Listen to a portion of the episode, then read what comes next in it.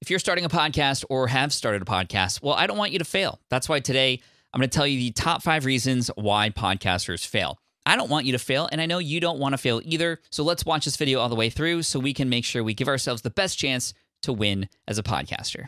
Reason number five your podcast is too broad. Podcasts that are too broad, which means it covers a wide range of topics, generally speaking, do not succeed. Now, there are exceptions, of course, and if you started in the early days, well, you could podcast really about anything and do well because you were first to market. But today, imagine starting a fitness podcast and competing against all the existing fitness are out there. Well, your audio is just going to get buried. In order to succeed today as a brand new podcaster, you need to start small. Now, it might sound counterintuitive because by niching down, you're leaving people out. But by leaving people out, you could show up more fully to those who your podcast is meant for. Case in point, one of my students actually, his name is Phil Lichtenberger. He started a podcast called Scanner School. And this is about those radio scanners, you know, where you can listen into the police or emergency lines or whatever, uh, a, a very specific niche within the electronic space. Well, within six months, he was able to build a raving fan base. And even after 24 episodes here, he sent this message in one of our Facebook groups. He said, I just had to come here. It's funny feeling to realize that you've created super fans.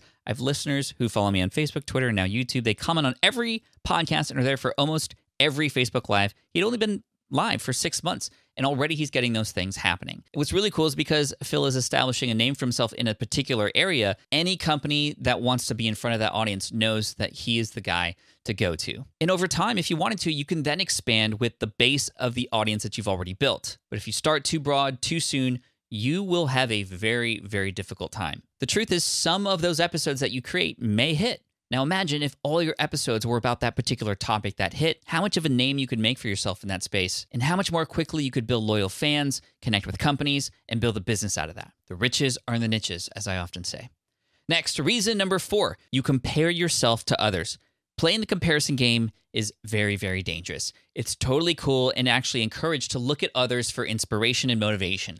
However, if you look at them and say, oh, why not me? Or, well, they started much later than me and they're already doing better. They have more subscribers, they have more emails, they have more followers, whatever the case may be, it does nothing positive for your mindset. It is so common to see podcasters give up because they see another podcaster who they feel is doing better. And so they think, well, why should I even be here in the first place? The comparison game that you need to play with yourself as a podcaster is you versus you yesterday, you versus how you and your show were last week, you versus how you and your show were last month or last year. That is how you can make the improvements. That is how you can motivate yourself and gamify the situation. One common comparison newbie podcasters make often is oh, there's somebody else already in that space, and I'm starting from scratch. I have no business, no contacts, no following, no emails, no nothing.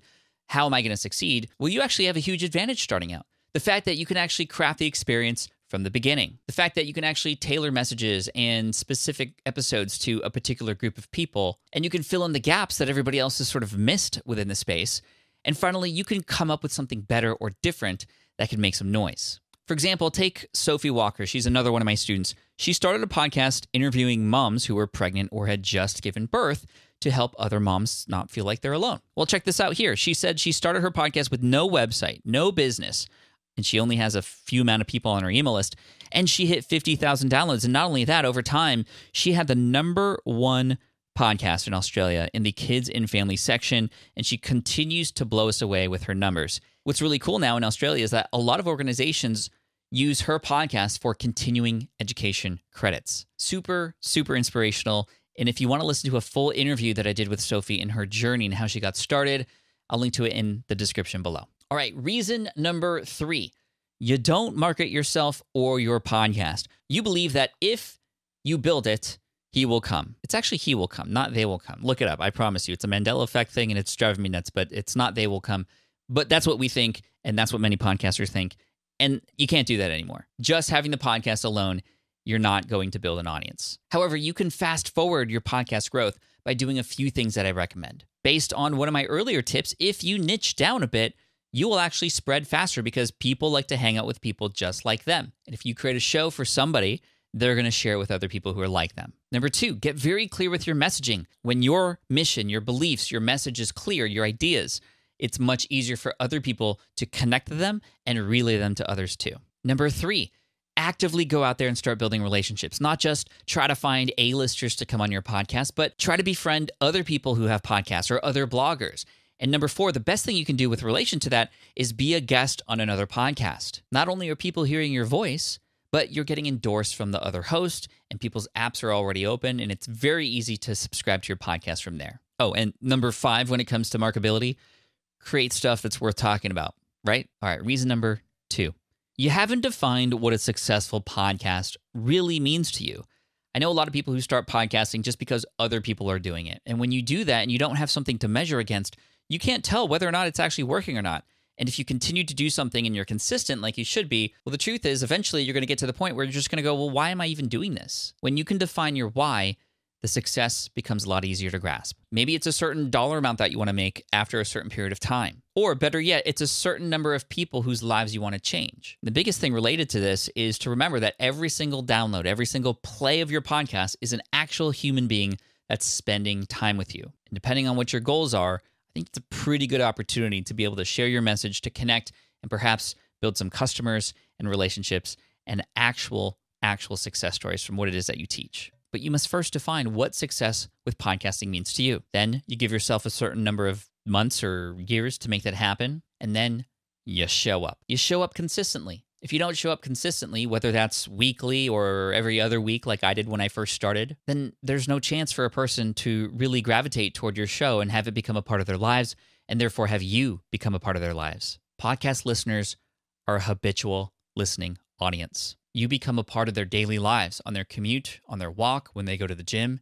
And unless you're consistently showing up, well, they're going to insert somebody else into that playlist because you're not showing up and you're not there anymore. But when you can remember your why, showing up becomes a lot easier and the real reasons to do so become a lot more clear. And the number one reason why podcasters fail is because they give up before the uptick begins. So many people seem to just quit right before inflection points happen. Imagine all the people who have quit who, if they've only went a couple months more, have could have gotten that hockey stick curve that they've been looking for this whole time.